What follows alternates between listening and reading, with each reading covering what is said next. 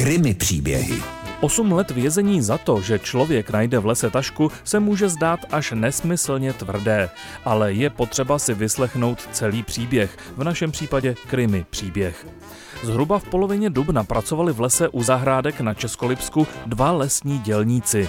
Na zem si odložili své věci a asi je ani nenapadlo, že v lese nejsou sami.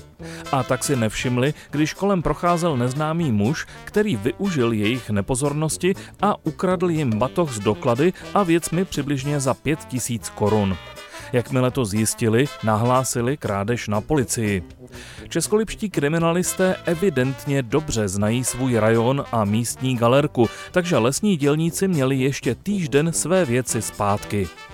Zatím asi neexistuje policejní statistika, která by hodnotila nárůst nebo naopak pokles kriminality od vyhlášení nouzového stavu.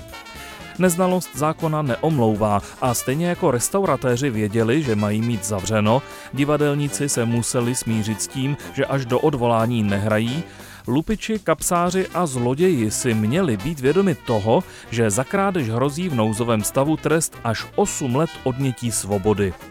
Muž, který kradl v zahrádeckém lese, navíc s taškou vzal i platební karty, takže mu ke krádeži automaticky přibylo neoprávněné opatření, padělání a pozměnění platebního prostředku. Navíc okradl muže sázející stromky, takže jsou z hlediska boje proti globálnímu oteplování vlastně také svého času v první linii. To už je samozřejmě nadsázka, ale kdo ví, jestli soudce najde pro tohoto zlodějíčka nějakou polehčující okolnost, aby si nemusel odsedět celých 8 let.